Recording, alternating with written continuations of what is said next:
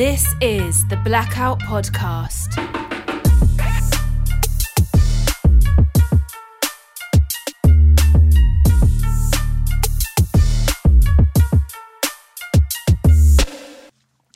And welcome to the Blackout Podcast, where I get to talk to amazing people that do amazing things. And finally, I finally got Taylor Olson, and thanks for coming in today. Hey, of course, man. So I'm just gonna start off with the most recent thing, Bone Cage. Yeah. First off, that's like an award-winning book. How did you pull that off? Um, well, I did the the stage play in 2017. So, uh, uh, Matchstick Theater, uh, local theater company, put it up uh, around October 2017. I did the stage production. Then I talked to Catherine afterwards, and from having seen the stage production, she let me do it. Wow. Yeah, it was, I think it was kind of ballsy of her to do it. So are you playing the same role in the film as you did in Yeah. the? Oh, Yeah. okay, okay, okay. And I've not read the book or seen anything about film. Do you want to give like what's the book about? um, And what is uh, bone cage anyway? Like, is it is it a thing? It's not a thing. It's more like a metaphor. Uh, Oh, okay. Like sort of like your soul being trapped in like your ribs, like physically, um, like the your body being a yeah bone Oh, cage sort of thing. Gotcha. Yeah, so it's with this young guy works in a tree processor, and he uh, clear cuts for pulp all day, and then he goes into the destruction afterwards and finds in- injured animals and tries to rescue them. Oh, And it's sort of about someone who's stuck in a situation um, where they don't have the means to just get up and leave. They don't have the, the money, the education, uh, or even the social status to get up and leave, and they want to do something different with their life. But uh, but working and tearing apart the environment every day starts to tear them apart, and how it affects their relationships and that sort of suit of armor that you put on, that sor- sort of performative masculinity that slowly uh, can end up tearing you and the people around you apart. Okay.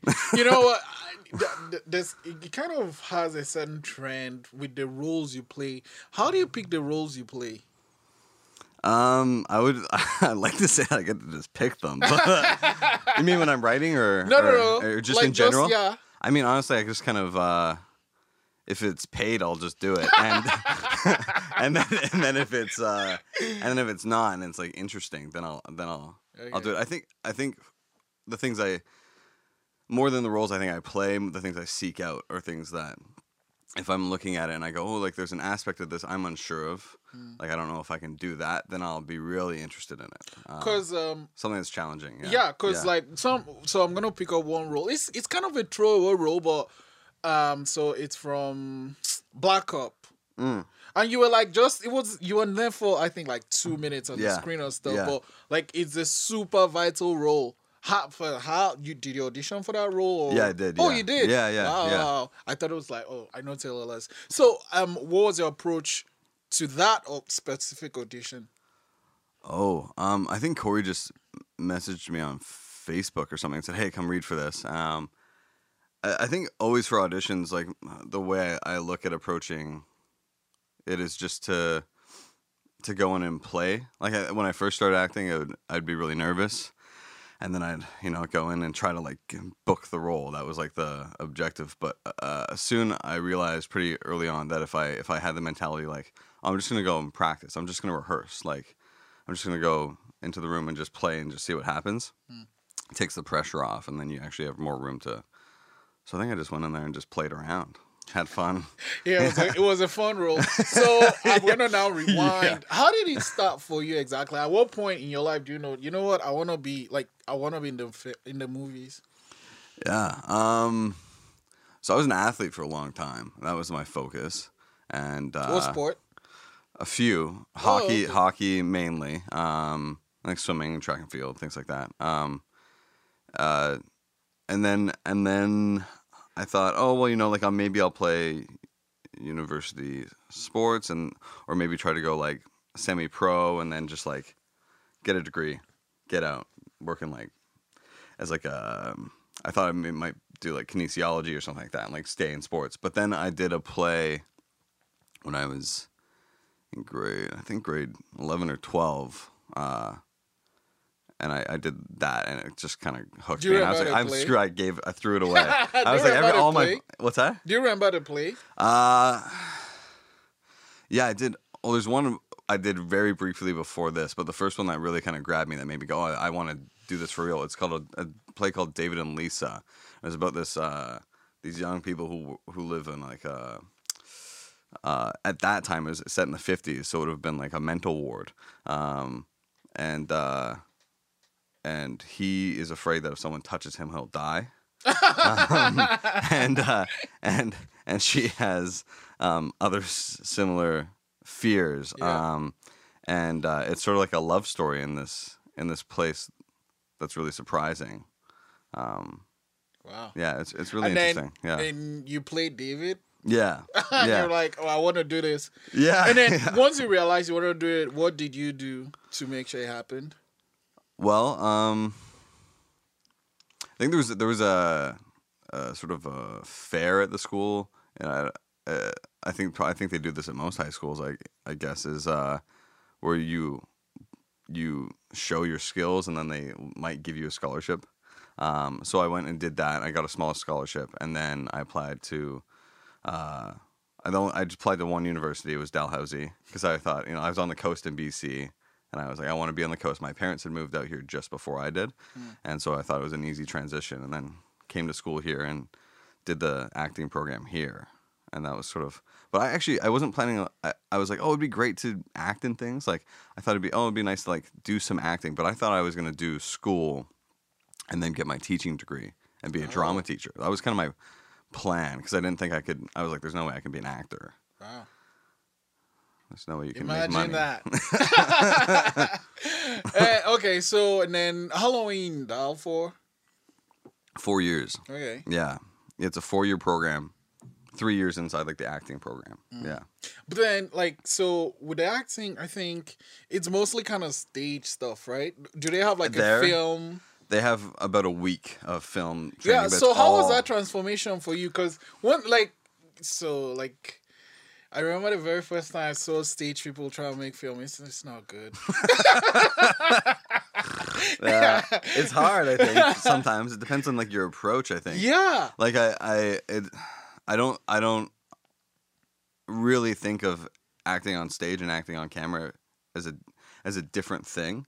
Um, to me, they just feel like the same thing, just using different tools. Like the way I think about it is like if you're looking at the the the lens and the camera's here, and, and I'm talking to you. Like on film, my relationship, all I have to do is communicate to you. That's it. But in theater, I have to communicate in a way that fills the space. So like projecting like the greatest truth to that space. But like, isn't I mean, do you think that's something they should teach? Because I don't Hmm. really see. Hmm, like, I think if if you can act right, whether on stage or in front of a camera, you should just you should kind of. It's just one little piece, and if you get that piece, you can switch back and forth. Because, Hmm. like for instance, talking about your um your fringe play, how actually. I'll, I'll get to that first. But so let's go with Dal, and then you finish the Right. foyer, and then Yeah. what, what happened? Well, actually, I kind of was coming out of school and thought, oh, maybe I won't act because it seems like it's going to be hard. Um, I just had a few experiences with a few professional people where I got the hint that they were like, maybe you shouldn't do this sort of feeling. Like, um, so I had uh, a desire to do it, but I was sort of afraid of. And then um, John Dunsworth had this rock opera that he was a part of, that he was like co-directing sort of thing, or like helping produce. And he was he had taught the film acting in at Dal and said, "Hey, you should come do this." And then um, he actually hooked me up with like a couple like non-union. I, I don't know, like there's no reason for him to be helpful to me, but he was just like the nicest guy. I think everyone in this industry has a John Dunsworth helped you story. Um, I don't know how he, he managed to affect so many people, but he uh, hooked me up with uh, an audition for uh, Kaylee McLennan's feature called Noon Gun, and it was like the first like that and uh, another small feature were like the first features I did coming out of school, and that kind of was like, oh well, I'm starting to work and I'm not getting paid, but I'm like working as an actor, so I'm just gonna keep going. Yeah, yeah. So that kind of helped me. And then when in. did you decide, okay, f- this, I'm gonna start writing my stuff? Um, in the first year, um, coming out of school, uh, my friends were auditioning more than me. Um, Oh, why? and my friends, well, because I was bigger, I was heavier, and my friends were thinner, like you know, more like objectively attractive. They were auditioning a lot more than me, and I was lucky because I was booking roles. Like I was, you know, I worked on a, a, a couple TV shows during that year, and and like uh, another feature later on and things. But um, eh, but even though I was working, I was sort of like, well, you know, I, I would like to create more opportunity because I'm not going to be seen for certain things. So what do I want to do? So then I started writing. I wrote a couple short films, handed them to some friends. They directed them, um, and then I was already at that point starting to like try to direct my own stuff, but like very like low key because I was wanting to screw it up and not have too many people see it. Um, I directed a short film like right out of school called Behind You, um, and then started directing um, my own stuff after that. Okay. Like, uh, uh, and in the middle of that, uh, I wrote a short film that Koumbie directed that did really well, and she killed it directing it. Hustle Heart. Yeah, yeah, yeah. and uh, yeah, so it was just to create work for myself. yeah, just like do the things I want to do that aren't available. yeah, yeah, yeah, yeah. So when you write those roles, did you write with that with you in mind? Oh yeah. Do you find uh, when you're writing a story, does it help kind of knowing who you want to play that role when you're writing the role? Yeah, for sure. Yeah. I definitely know like if I'm writing for myself or someone else. Mm. Sometimes it's it's I don't see anyone, but when you are writing for someone, I don't know I don't know if you experience the same thing. It's a lot easier, right? Yeah, like, yeah. It just kind of goes. Whereas And- and- you hear and- their voice. Yeah, and- yeah exactly. Yeah. And don't you find that when you hand it to the person, they just bring that extra to the role? yeah, totally. Yeah. Yeah, Yeah. yeah, Yeah. yeah. So, um, and then cut. That's one of your my like my favorite film of yours. I Oh, really sweet. love it.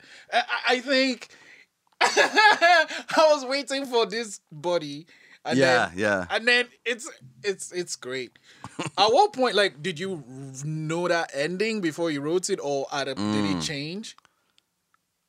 Okay, so this one started with I was really bored. I hadn't been doing anything for a while. I was sort of de- depressed because I was hadn't done anything for three months. Yeah. And I was saying to I said to Koumbie like I want to do something. Um, and then uh, Koumbie and and uh, her friend Rosie Hatton and myself came up with a, a story. Um, where it's kind of like a, it was like how can you do something uh, in one shot where it's like where it reveals multiple things. Um, and then uh, we worked on the story together. And I think they, I was like, here's one piece of it. And they came up with a whole bunch of the story, sent it to me. And then I sat down and wrote it. Um, and at the end of it, the first, like at the end of the first draft, uh, I didn't have the, uh, that it was just a film thing. And then it was like, oh, what can we, can we add one more? Because there's already two twists. And then it was like, oh, well, this isn't, it was maybe almost like a cop out twist. But was, in a way, it's kind of a cop out. But yeah. I, I really love that one. Um, the ti- like, did you have the title when? Oh, actually, did you have the title before you wrote it, or? No. So I think I think I had a really dumb title, like one I don't know. And then I always ask uh I always ask Koumbie for my titles and she gives me good titles. I usually write something Yeah. and then don't know how to title it and then say like Koumbie, what do you think is the title? Like Hustle and Heart was something like something stupid like the playbook or something like that. like the playbook. And then Koumbie's like, what about this? Hustle Heart. And I was like, oh, that's pretty that's a good that's really good. Yeah. Yeah. Okay, so we've mentioned Koumbie like I don't know ten times now. Yeah, yeah, yeah. Um, how did you guys meet? I think it was like a loop group for a feature called Across the, Over Across the Line, something like that. What was the Um, group? A loop group is um, where there's images on screen from a film where they didn't get all the audio, and so actors come in, and sometimes they're just like it's people in the background lifting things. You just go, uh, you know, or like sometimes you're like, hey, you know, like you're like saying random things in the background. It's mostly just Okay. just filling. Yeah, so it's yeah, like yeah. background talk. It's like if you're in a coffee shop, you're just like you pretend to be two people having a conversation. gotcha, yeah, gotcha, yeah. gotcha, gotcha.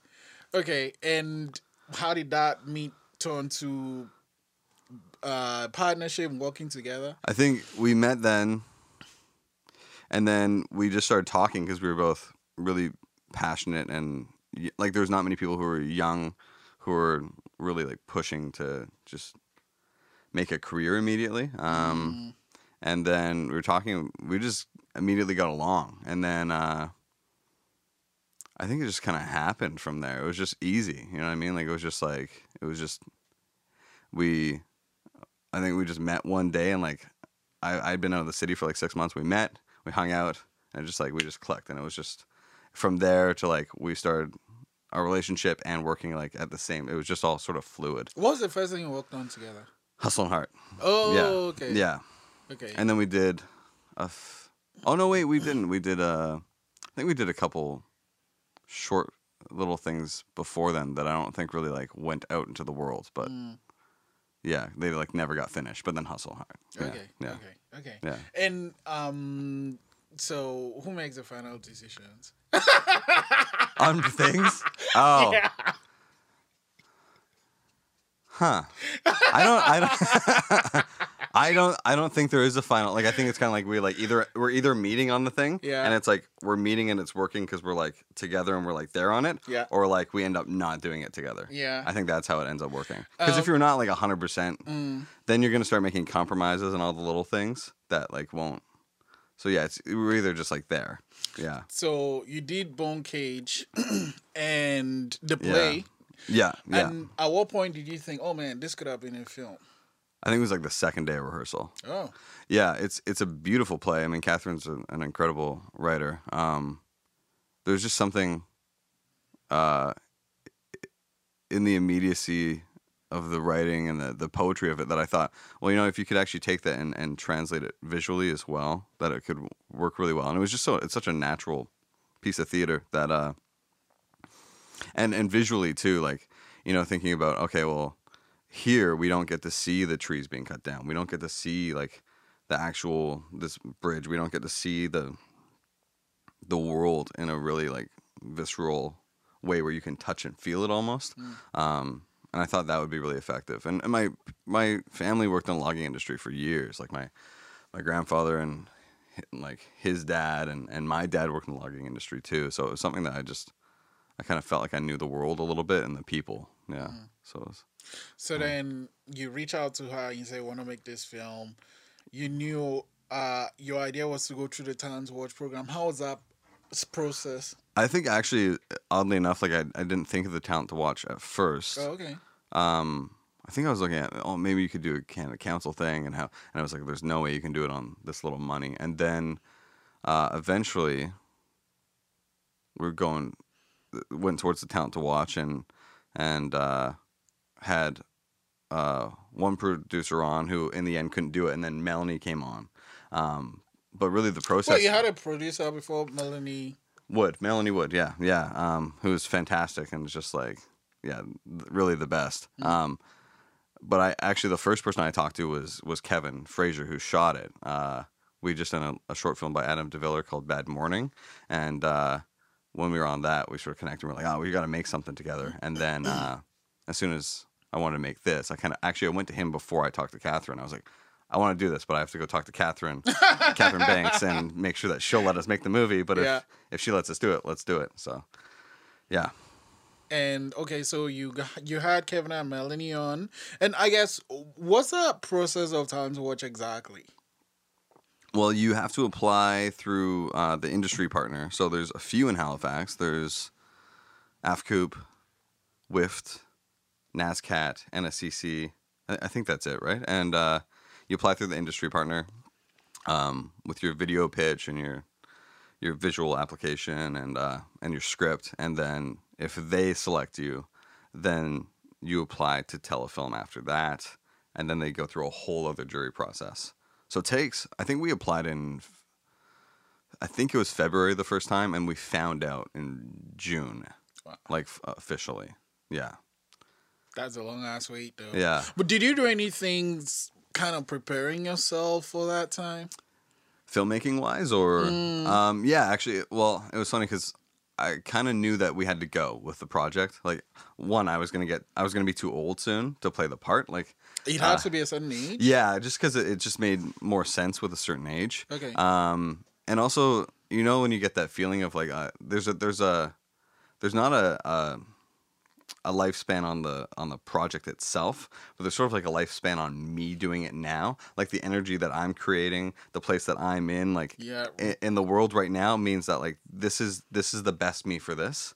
I kind of felt that with this, um, where I thought, oh, if I waited even a year more. Like I, I just could tell that it was like I was gonna be too far away. That it was gonna it was gonna be better for someone else, and I was like, I'm no, I, I want to do this. So, um, in the meantime, I talked to Cory Bowles, and he was like, you know, first feature, like. Don't screw it up because they won't let you make another one.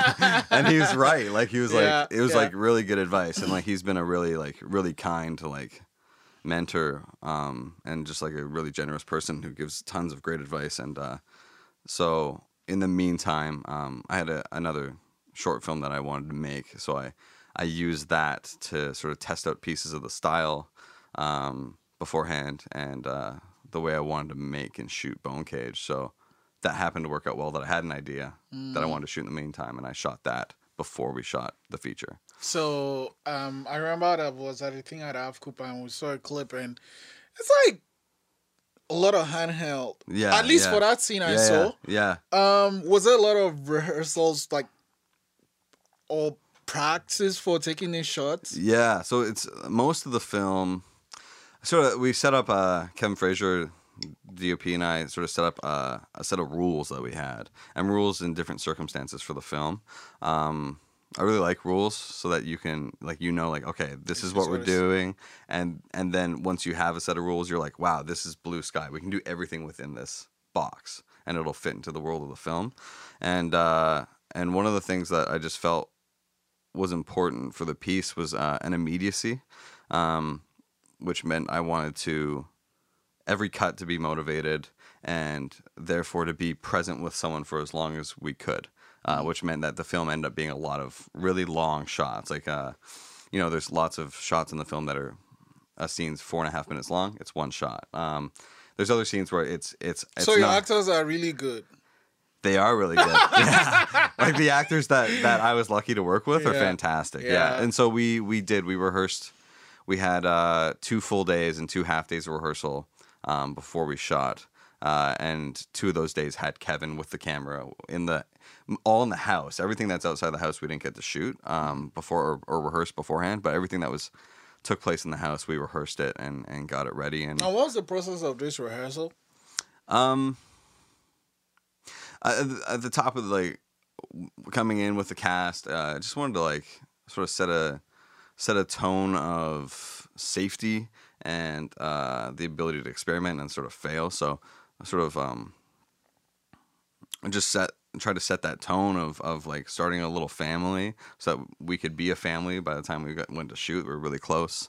Um, we would just talk through the scenes, then get up on our feet, run them a few times, and and I wouldn't give them blocking yet, so that they weren't getting stuck. They could just experiment, and then I go, okay, cool. Now here's how we're actually going to shoot the the scene, and here's how we're going to do it, and then we'd run that until uh, until we felt like we had it it really close, right before the magic starts to happen, and then we'd go, all right, that's it. Save it for the save it save it for when we go to shoot, and then we'd pick up from there on the day. Yeah, and we we I timed like because we were worried with the oneers. You know, one of the things that in pre-production Kevin said was like, hey, you know, we can end up with like a two and a half hour movie if we're not careful here, doing all these big oneers, and uh, and so in pre-production I wrote down how long. I would uh, start a, to- a stopwatch and I would read the script in a way that I go, okay, this is how it, it sounded to me in my head. Yeah. This is like the rhythm that it felt like, and then I'd write down how long it would be, and then we had that document on set, so we could go, okay, well, it should be between here and here, so that we could kind of make sure the rhythm. And because we, were, we knew we were in these long oneers, we weren't going to cut. We had to build the tempo and the rhythm into the scene already, kind of like a play. Yeah, yeah. So um, we used that, and on the rehearsal days, we'd have to sort of go like, oh, it's. It's too we- much. I don't know how, but we need. I don't know how, but we got to cut ten seconds off the scene. Yeah. So then everyone would know that, and then we'd run it again and see. Oh yeah, were we closer? And yeah, yeah. But like when when the scene is actually being shot, Mm-hmm. no one is watching the time though. Yeah, yeah, someone is. Yeah. Oh, okay. Yeah. So I've got someone there. Like, um, was continually changing. Um, sometimes it was Melanie Wood, our producer. Sometimes it was Luke Freeman, who was our, our first AD for a while. Sometimes it was Koumbie, who was doing many, many things for us in the film. Um, timing, writing it down, and at the end of the take, I go, "How long was that?" Like, if I really liked it, I'd be like, "How long was that?" And it's like Yeah. minute and forty five seconds, and I'd be like, "Oh, shoot, okay, well, it's supposed to be a minute and thirty five seconds, okay." I- don't know how we're gonna do this without rushing because he needs to be completely natural, but we have to take ten seconds Yeah, off. and the- you know what I mean? And yeah, then- and the thing is that that 10 seconds seems small, but it add up. It adds up. yeah, yeah, and I think too, like, there's uh, if you know if if uh, the actors that we had, like a couple of them hadn't been on screen before, but they're all really strong, and I think with a bit of rehearsal we had and the trust we had in each other, Yeah. we just when you said that, you know, we got to take 10 seconds off. It, it, I think the best thing to do in that case for us was just to know that, not talk about how we're going to do it.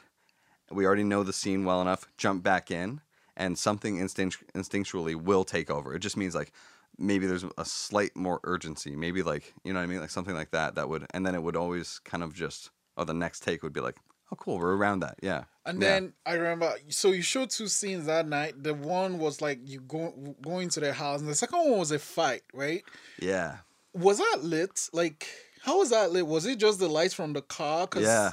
that was it. Yeah, and the fire though too. So Oh, yeah, So that was a big thing. Like when um, Kevin and I were talking about shooting the film, I was like, I'd, I I want to shoot 360, like always. I want to be able to shoot 360 almost every scene if we want to. A I don't want to be in a place where Why is so difficult? Well, how how did your uh, gaffer think of that idea? I don't know. It was uh, like Keith Mitchell was like on the film the whole time, and Yeah. I don't know. He was really just chill, but uh, he's always chill. He's It's always Keith, chill. Yeah, yeah, but yeah. uh, but that like for for that we sh- we most things we had practicals like in like lamps. We'd like and then we'd light from outside if we needed to. But a lot of time we try to uh, go really natural and just use practicals indoors. And there we just use headlights. Hmm. But Kev, you know Kevin's really smart. Like he just was he just knows okay how much light and what like he's like, look at the color on that light on that truck, and I'm like, yeah, and he's like, and the color of light on that truck, and I'm like, yeah, I get it. It's not gonna work because they're different color lights. He's like, yeah, so we need a new truck, you know, like things like that. Or like, okay, we'll bring this truck in, and that truck will go behind because it's okay. Like, like he just immediately knows all these things because he's got so much experience Yeah. that uh, it was great to be able to rely on him. So like that scene was one where um, that whole fight is just one shot, and it starts shooting through the back of the truck as they're coming in, and that's actually Keith Mitchell who's holding the camera, and he's he's harnessed How's into the, Oh, okay. He's harnessed. yeah, yeah. the first time we, I think we pitched it to Mel. She was like, mm, "What are you? How are you going to do this?" Okay. Because we did it a couple times in the film where, like, uh, Kevin in a few scenes was hitched into the back of the truck, shooting through the back window, so you could shoot wherever I wanted in one shot, sort of Who thing. was pulling your focus? Like, would Darcy they, Fraser, and Would he's they be in the car too, or in a different car? Sometimes in the car, like in this scenario, Darcy would have been, I think, on by the monitors actually. Um, but we had Keith with the camera, and Kevin's running beside the the truck, and and then as we stop the truck. Yeah. It's shooting through the back window of the truck and it kind of like comes to a stop. And Keith hands, and as I'm getting out of the truck, Yeah. he hands it to Kevin's shoulders and he grabs it. And then Kevin runs with us, catches the fight, and then we run back to the truck. Yeah. And and we did a few things like that where I think the other scene was she comes through the window of the Yeah. house. Same thing where actually it's funny because both those scenes have the handoffs. I, I don't I didn't realize that until now, but that scene Kevin's got or like uh, Keith's got the camera again, and he's walking up, following her, and like as she's coming through the window, he passes the camera, and Kevin's like hiding here, and he grabs the camera, and comes in right. So yeah. it was a lot of fun to make the movie that way, but it was it was in a way um, I felt necessary because the rules we had established of just being immediately with them as much as we can, and if we had to do a cut, hopefully we've done enough at that point that when we go to the cut. Um, Almost the audience doesn't see it; they just don't think of it. Ideally, Yeah, yeah, because it's hopefully, right, right yeah, there. yeah. Um, and how many people did you work with on that film? I might be wrong, but I think we had twelve crew total. It was it was small in a good way. Mm. I think that like if we had more money, it would have been nice to have like another um one more person on art department because we had a lot of art. Yeah. And uh but other than that, I, I small was it was nice. Yeah. Oh, okay. Yeah. Wow. And um, how many days? S- um, sixteen. Any pickups? Yeah, this is why I'm kind of this is why I'm kind of saying 16 because it was kind of like it was like 16, Yeah. and then Kevin and I kind of went out and just did some stuff. Oh, just the two of you. Yeah. Oh, okay, okay, okay. Yeah, yeah. So, um, here's the thing, though. um like so you had 16 days forget about the pickups and and the crew you had um how much planning went to before these 16 days like once you knew in june Right. So we found out in June, and I was kind of busy doing a bunch of stuff. And then, um, honestly, the script was not even close at that point. So I spent the next eight months really working the script and adapting. I mean, adapting. Uh, I mean, first of all, such great writing, uh, but adapting uh, is. Uh, I found a really interesting and difficult process. Um, trying to like take uh, and and and. F- You've got your voice and your point of view, like as a director, but also trying to have that point of view as a writer. So it was that, and then um, Kevin was great. We spent a couple weeks just sitting down and talking through all the rules and how we wanted to shoot it, and uh, and making like a plan A, and then making plan B if something went wrong. Um, so we really were very meticulous in the in sort of like planning the. I don't want to use the word shot listing, but like how we wanted to see the film. Um, and then from there, like the casting had been done before we got the money. It was it was a very uh, being an actor, you know all the actors, which is great. Um, and then from there, sort of crewing up was you know just seeing who in the keys was wanted to work with each other, and uh, and then a couple weeks of rehearsal and uh, scheduling with with uh, Luke, our first A, Luke Freeman, our first AD, which was crazy because we had a ton of night shoots. So we'd have to like figure out how to like start in the day uh, through the week and then slowly move into night, um, without you know like. So it was it was a lot of planning. I mean, I kind of I just spent every second on it for. For probably eight months until we shot, and then like every When- second when I wasn't working on something else. We we shot in May, May until May and June. oh, okay We shot pieces of each. Yeah, kind of half and half. Yeah. wow and so is it done now Uh, on Tuesday we go in and we finish the last pass of the color, um, and then on Wednesday we go into the the sound studio and uh, look at the the five one mix, and then and then it's done. Yeah. So this week essentially. Yeah. yeah. Yeah. how do you feel about that I'm really glad to be like wrapping it up. Yeah, we picture locked a long time ago, um, and it's just been sort of waiting for people to be available to do different things and and uh, schedules and stuff. So it'd be really good to finish it up. Yeah. And how is it writing and directing yourself? Like Oh, how yeah. was that? Because I'm I'm guessing if you're the lead, you're in most of the scenes. Yeah, yeah. Probably like 80 something percent of them. Yeah. So it's, I was really lucky. So in the first part of the shoot, um, you know, first of all, I, I had already done the play, which was helpful. But uh, I think the tricky thing of having done a character and then doing it again a year and a half later is that you are so different as a person that the character is going to be different. So you have to come back and start all over again and reapproach the, oops, sorry, and reapproach the work. Um, uh, but I, I did a lot of work beforehand. Like I prepped really hard as as an actor uh, as well, um, so that I would sort of be really in when we when we went. I wouldn't have to think too much about what I was doing. I could focus on just the present moment. And then when we were on set, I was I was really really lucky to have Luke there in the monitor. Um, we had talked a lot about what I was going after, and he would kind of like he would kind of go like, yeah, yeah, that's that's it, um, or kind of go like, hmm, you know. Um, but I, I and then later on, um, once Koumbie became available, she was there on the monitor for me, and she was there for a lot of like really big days that were really important to me. Of like, I, I can't screw this scene up because if I screw this scene up, the movie goes. You know what I mean? And it's four minute take, and uh, and and there's one specific thing that a challenge that I've set for myself and the other actor in the scene, and we've got to get it. And so, um, it was it was people um, that I really really trust their opinion. Um, so I could trust when they said, yeah, yeah, you, like it, that's there. And uh, and then I think too, like I've been directing myself in things for a little while, and um, and self directing when I'm on other people's sets a lot, um, like internally. Uh, so um, I, I some actors are s- ha, don't have the thing where they're like they know how the take was when they're doing it, and that can be a really really good thing.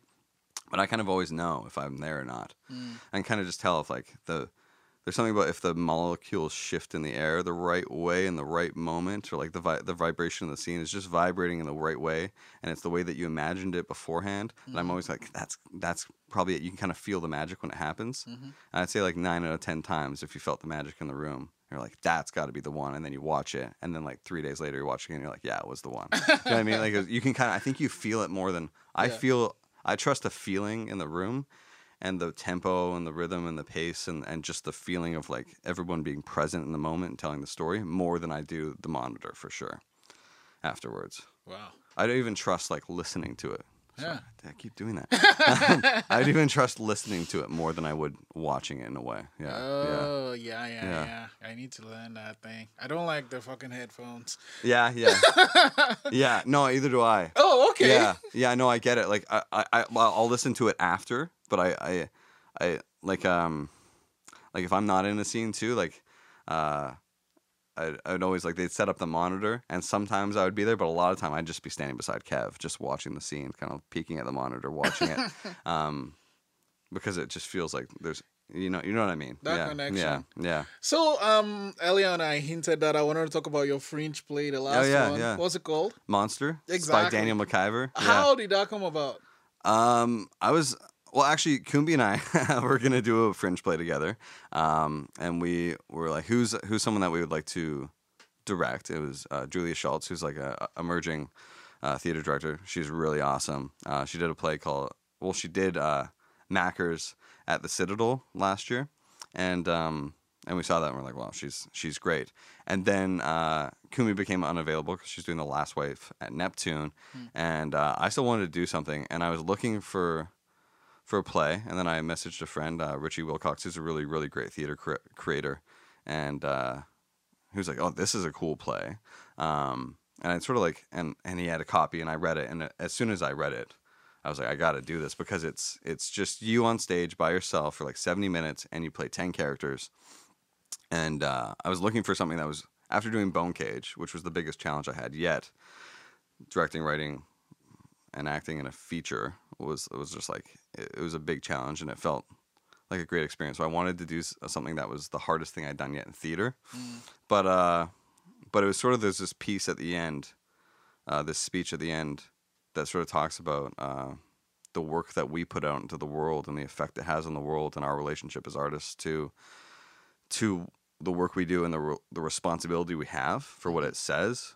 or or and uh, and how it's it's sort of time to you know it, there's this great thing it was written in 1998 but it's so relevant now Uh, in in the piece he writes that it, it's our responsibility to turn ourselves away from from darkness or to expose darkness and like put a light in the room sort of thing. Um, i'm completely screwing that up but it but it, uh but it really spoke to me so i was like i, I got to do that. Yeah And Yeah. I remember when you, what's that thing called where you kind of do like a short ad of Oh, the, the sampler thing? Yeah Yeah, yeah yeah, yeah, yeah, yeah. I was like, you played like a guy and a girl, and like I was like, okay, this is crazy.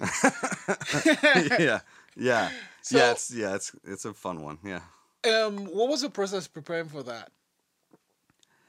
really interesting. I mean, um, Julia's really a really interesting director. Um, she has an ability to sort of like put you at ease right away, um, and and so we started right away working with the physicality. Um, abstractly um, putting on music that sounded like it's like okay like that kind of feels like the character that's got a feeling like an undertone to the character. It kind of like sits in a way that, that vibes with them. And we'd walk around the room and just find the physicality and dance and, and slowly little pieces of things would come out like a gesture. Or for me like i don't know what it is but like how they they use their hands and just how they they stand because a lot of it is just standing talking to the audience different characters.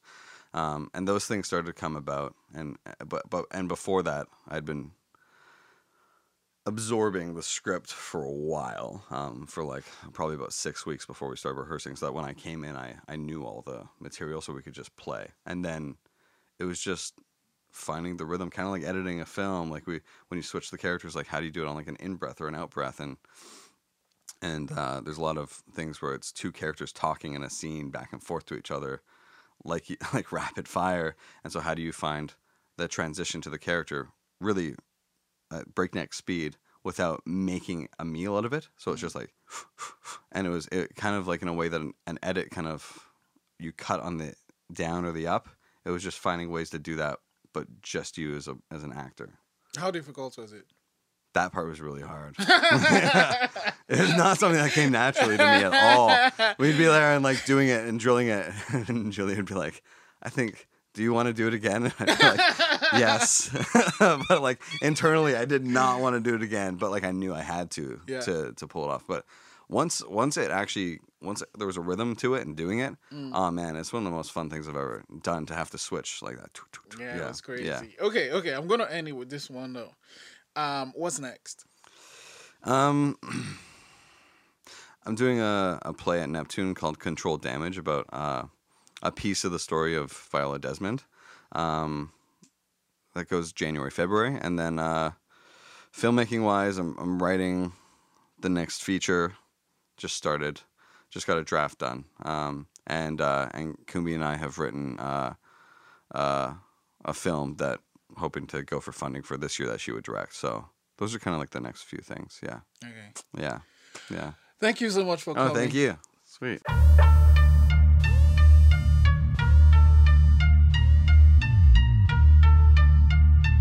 This is the Blackout Podcast.